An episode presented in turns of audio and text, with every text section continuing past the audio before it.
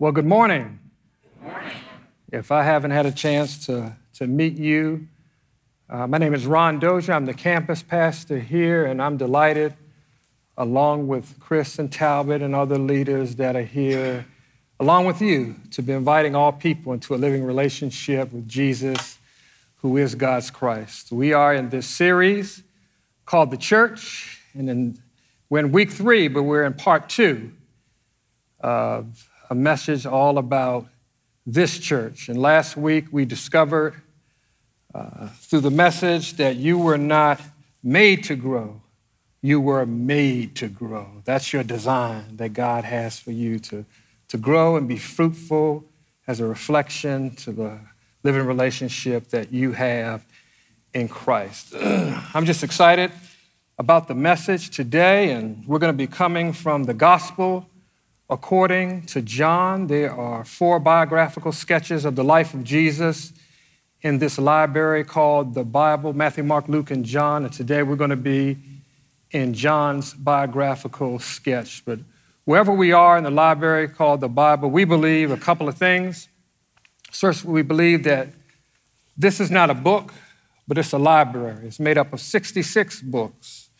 And we believe that unlike any other library in the world, that this library is inspired, it's eternal, and it's true. That's why, as a community, we lift it up.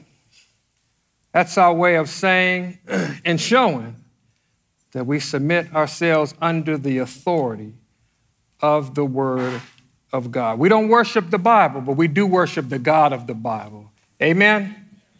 Amen. And before uh, say another word, well, let me say this word. Today is January 26th. You know what day it is? Today is my mother's birthday. She's 73 years old, 73 years young. I should say that, Mom, because when you see this, 73 years young. So I do want to say happy birthday. Happy birthday to my mama. Amen. now, before I do anything else, let us pray.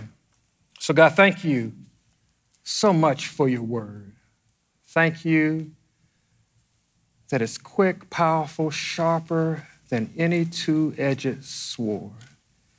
Thank you, Lord, that heaven and earth may pass away, but your word abides forever. So even now, I pray that you would anoint me, that you'd fill us, that you give us ears to hear, you give us hearts to receive your word. Help us to be able to listen to what you are saying to us, then help us, Lord, not to just be hearers of the word, but help us to be doers of the word so that we do not, as James says, deceive ourselves. Thank you for what you will do.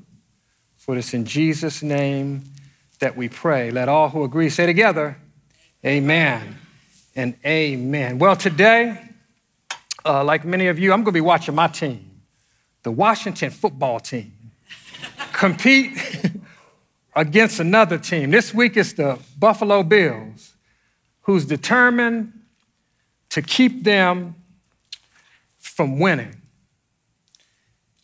And the thing about it is, in households and stadiums all around the country, people will bond together for the common goal of supporting their team.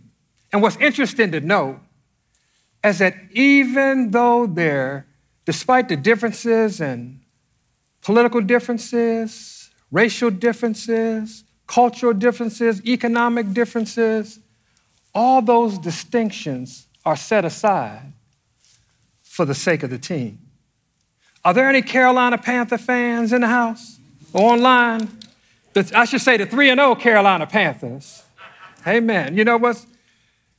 Even though the players may have their names on the back of the jersey, those players represent a bigger reality. It's bigger than just who they are. They're all part of a team. And those players allow us to see through their actions on the field all the plays that the coaches have designed in preparation, those players carried out so other people are able to see what they designed for them to do. Well, we're in this series called the church. And the church is not a building, it's a body. It's the body of Christ, of which Jesus Christ is the head.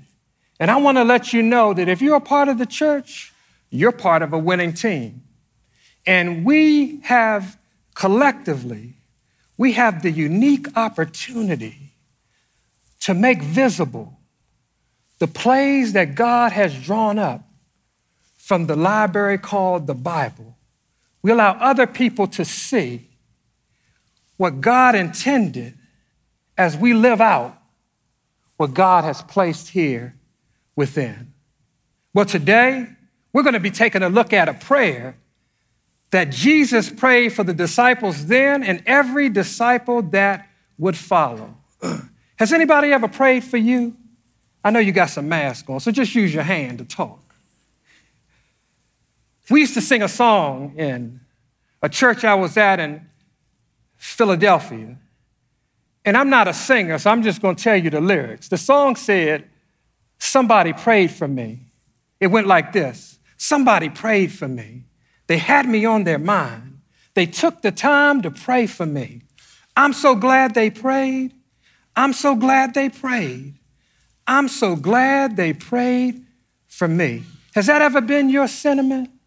That you are glad that somebody prayed for you? How encouraging it is to know that not just somebody, but as we'll discover, that Jesus prayed for us. In his prayer, he prayed that we'll carry out the plays that God has designed from his playbook.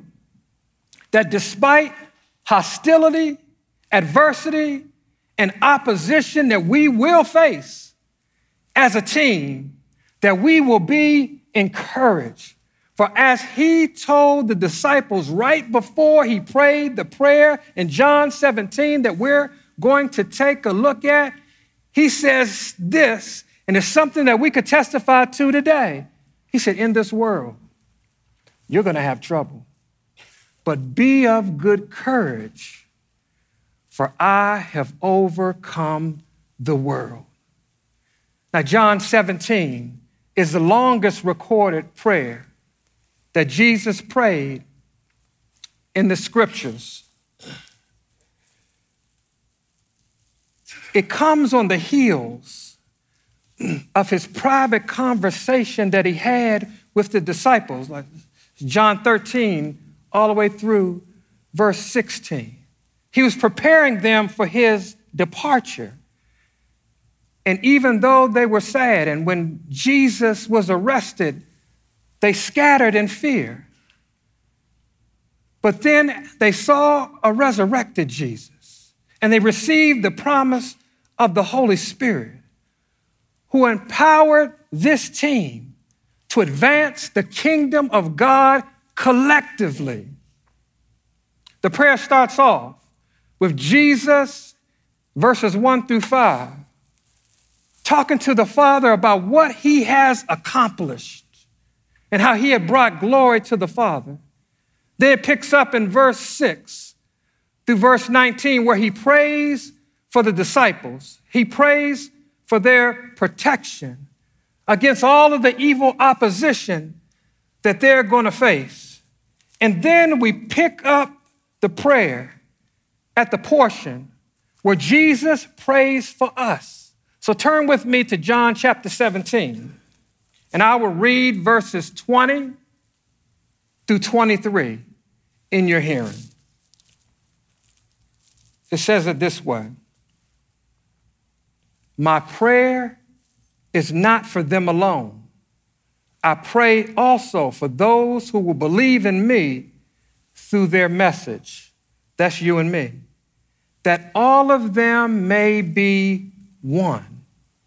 Father, just as you are in me and I am in you, may they also be in us, so that the world may believe that you have sent me.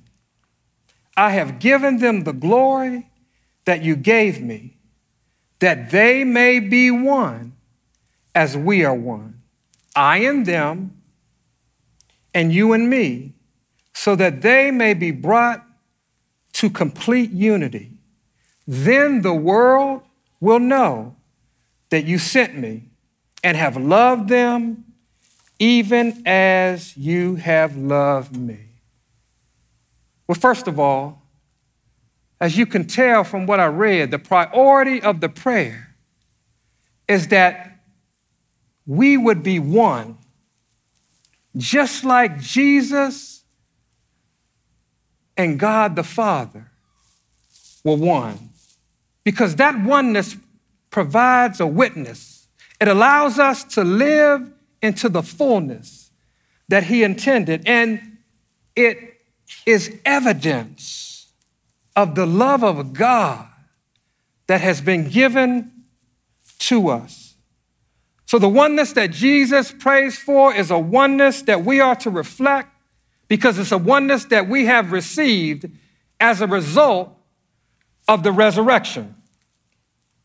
We don't have to work for unity. Let me say that again. We don't have to work for unity, we just have to express it. We are already one in Christ. That's what God did for us. When we put our faith and trust in Jesus Christ, He put us in Christ. And then simultaneously, we receive the Holy Spirit so that He is simultaneously one on the inside of us. So God is at work in us, through us. He's developing us as a testimony of His presence and His power. You see, the oneness that we have been given is a oneness that we are to reflect because we are mirroring the oneness that we have received. It's like the life that we have in us is supposed to be reflected out of us. Let me see if I can give you a window so that you can see this. Anybody here ever play Simon Says? Now, every, yeah, come on, online. Everybody said play Simon Says? Yes. Now, how does the game work? We stand here and you said, well, Simon says this. And if you do what Simon says, then you get to stay in the game. Isn't that right? But if you don't do what Simon says, then you're out. Because you're supposed to reflect and do everything that Simon says. See, Jesus was praying for, and this is what he was saying that the oneness that we have received is supposed to reflect not what Simon says, not what the government says, not what politicians says, not what your aunt, your uncle, or somebody else says, not even what you say, but to reflect what God says. There's a, I, I know it's hard to say amen with the mask on.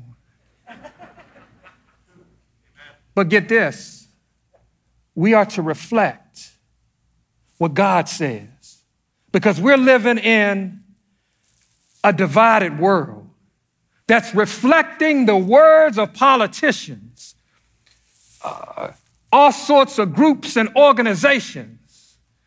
But we've been blood bought by the blood of Jesus Christ, and we're supposed to reflect what God says. See, it's more than just words.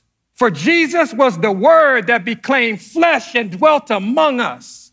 We're supposed to allow people to see an example of the words that we speak. But let me tell you what's going on today. People like to throw out words, but then are concerned about the example of the very word that has been shared. See, I don't have to spend much time convincing you that we live in a divided world, do I? People are divided by politics and race, class, issues, and the chasm seems to be getting wider and wider. But you know what? In the middle of all that, we, the church, this church, has an opportunity to embrace oneness for a purpose. See, what the devil is trying to distort in this current world system, seeking to turn a people away from God. God has called us to turn people to. Well, what does this unity involve? You ask some good questions. So let's investigate. We see that in verses one through four. I'm going to read it.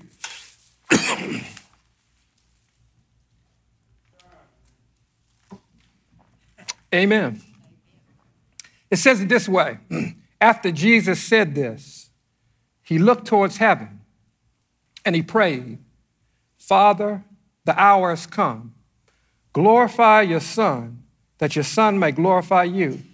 For you have granted him authority over all people, that he might give eternal life to all those you have given him. Now, this is eternal life. Let me say that again. Now, this is eternal life, that they know you, the only true God, and Jesus Christ, whom you have sent. I have brought you glory on earth by finishing the work that you've given me to do. Jesus brought glory to God by finishing the work that he was given, which involved revealing the one true God so that those who believe might experience the life of God, which he calls eternal life. Many times when people think of eternal life, they're thinking in terms of afterlife. But no, as defined right here and many other places, eternal life has to do with receiving the life of God, the life that we have been given as a result of believing the gospel, the good news about Jesus Christ. Once we believe, we've been given that life in this life so that it can be developed, so that we can reflect the one who we're in relationship. See, it's more than just knowing facts about God. For Jesus was truth that wore skin. He came down so that he could reveal what God was like interacting with the disciples. You see, we continue the mission. We are a continuation of the incarnation. We allow people to see an example of the life that's in us, that's been given to us, that points people back to God. We're unified around the work of God, both with us, but it's a work that's taken place in us. Now, symphony, when they warm up, it sounds like a bunch of sounds, like independent noise, because they just reflect their individual sounds. That is until the conductor, he takes his place and with his wand, he brings those separate sounds into harmony because they're unified by a purpose, like a symphony.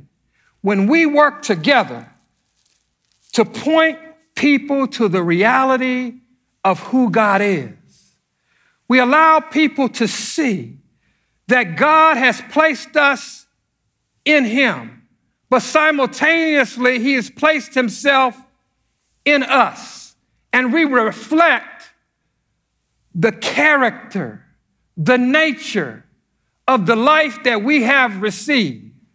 See, because it's impossible to live this new life in the power of the old flesh.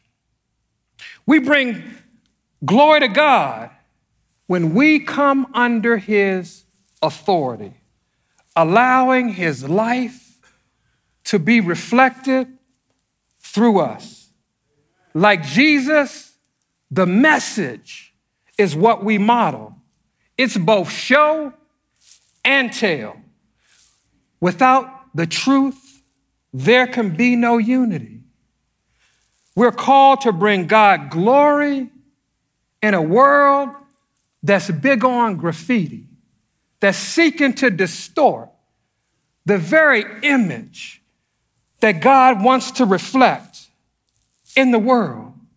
God wants us to know the truth because it's the absolute standard by which all reality is based.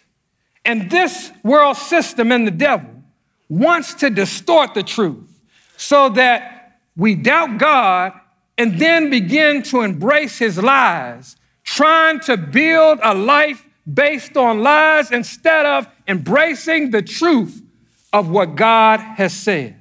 See, everything that God has designed for us, like the family, a beautiful marriage, living relationally with one another in community, the proper use of authority, and the list goes on and on. God calls us to reflect what the devil is trying to distort. Because let me tell you something greater is he who's in us than he that's in the world. If people are out there, amen, and they are divided, they're yelling at each other, they're separated because of sin. God has called us to be an example in the middle of all of that to reflect the oneness that we have been given. So while all those people are reflecting how they can't get along, we are supposed to be reflecting how we can get along. Why? Because we're under the authority of God. And God, who's one, the Father, the Son, and the Holy Spirit, there's no division within them. Amen? And that oneness is inside of us so that we have common ground through the Holy Spirit. Listen to what John says concerning the truth that bonds us together that we're supposed to reflect. Take a look at verse 13. I'll read down through verse 19. He said, I'm coming to you now, but I say these things while I'm still in the world, so that they may have the full measure of joy within them. I've given them your word, and the world has hated them, for they're not of the world, any more than I am of the world. My prayer is not that you take them out of the world, but that you protect them from the evil one. They are not of the world, even as I am not of it. Sanctify them by the truth. Your word is the truth. As you sent me into the world, I have sent them into the world. For them I sanctify myself, that they too may truly be sanctified. That word sanctified means to be set apart. We have been set apart so that we can reflect the new life that we have in Christ. Don't let people pressure you because God has called you to be different. You're supposed to be different. You're supposed to be different than the world. You're supposed to re- we're supposed to reflect something different than people constantly hating one another, talking about one another, not able to uh, work together with one another. We are supposed to be different. Young people, you're supposed to be different in school. When they're running around here doing all this TikTok stuff, tearing down stuff, you're supposed to be the ones that reflect what God calls you to do being obedient, following directions like we're supposed to. See, God has provided us His Holy Spirit to empower us to reflect the life, this set apart life that He's given us. But what sets us apart is the truth. It's not my truth, it's not your truth. It's God's truth.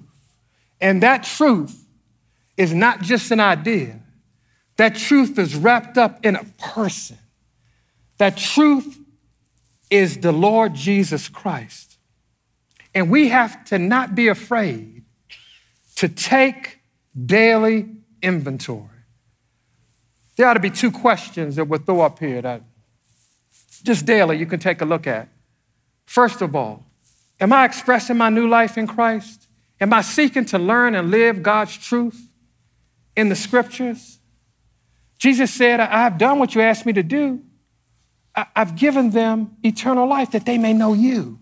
Are we seeking to know and grow in our living relationship with Jesus Christ? Is that our priority? If it's not, it should be. We ought to be asking ourselves that. The second question is this partnering that oneness as Christ's body.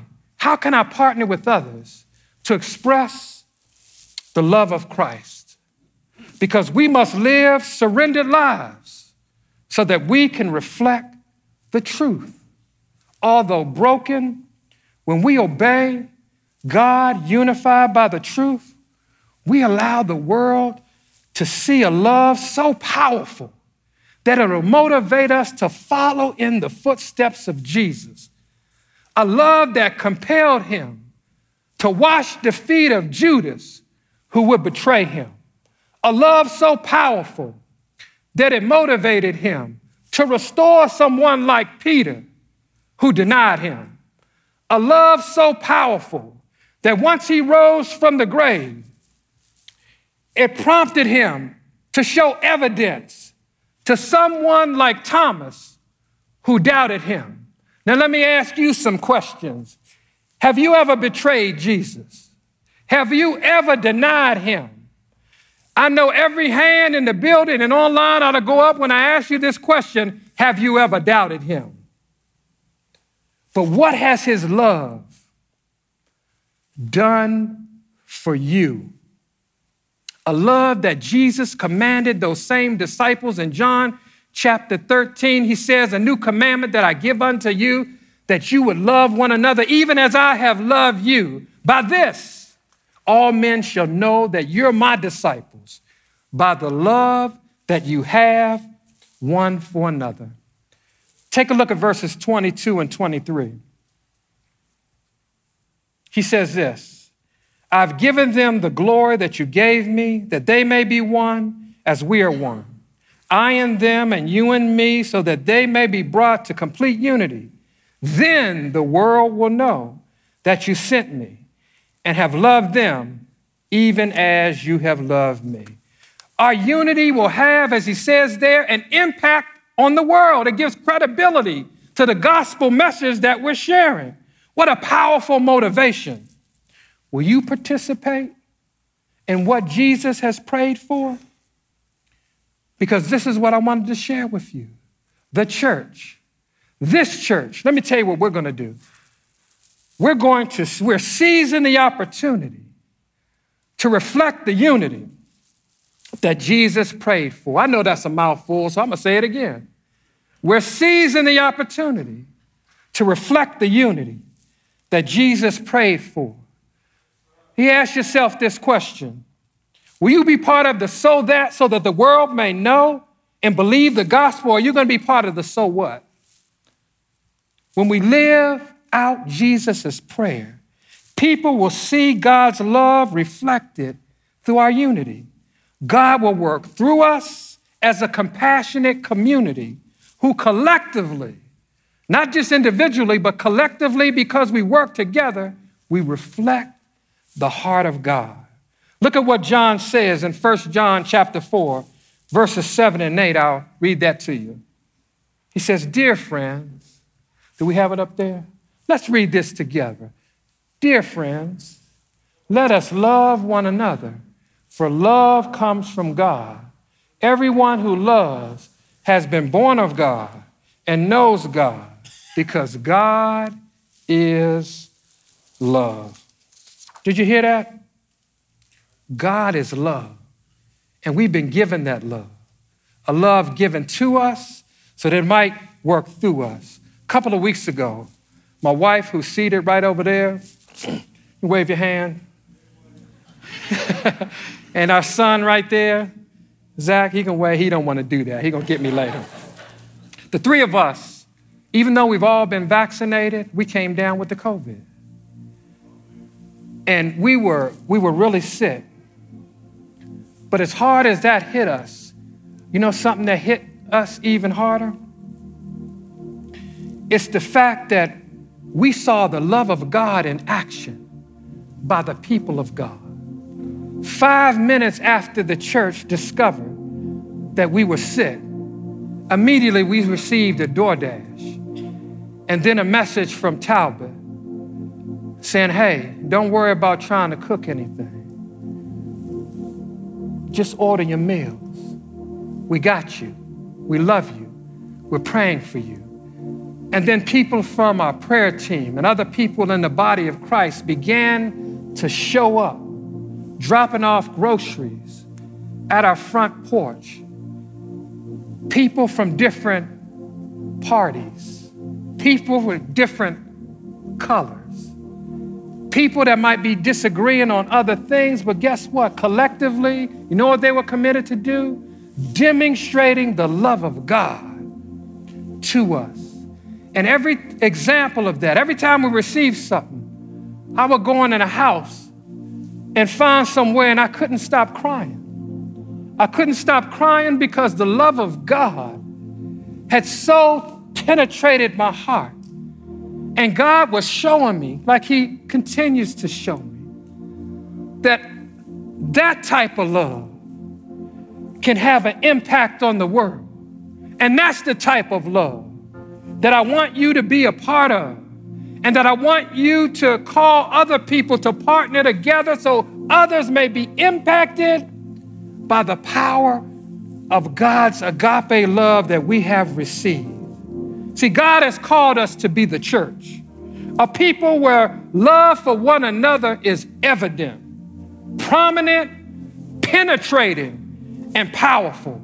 A people that won't allow political parties, the fact of what color I am, what color you are, different things that they're arguing, divided out there in society to keep us from expressing the powerful, penetrating love of God that has been given to us, you ought to say amen even through the Mass.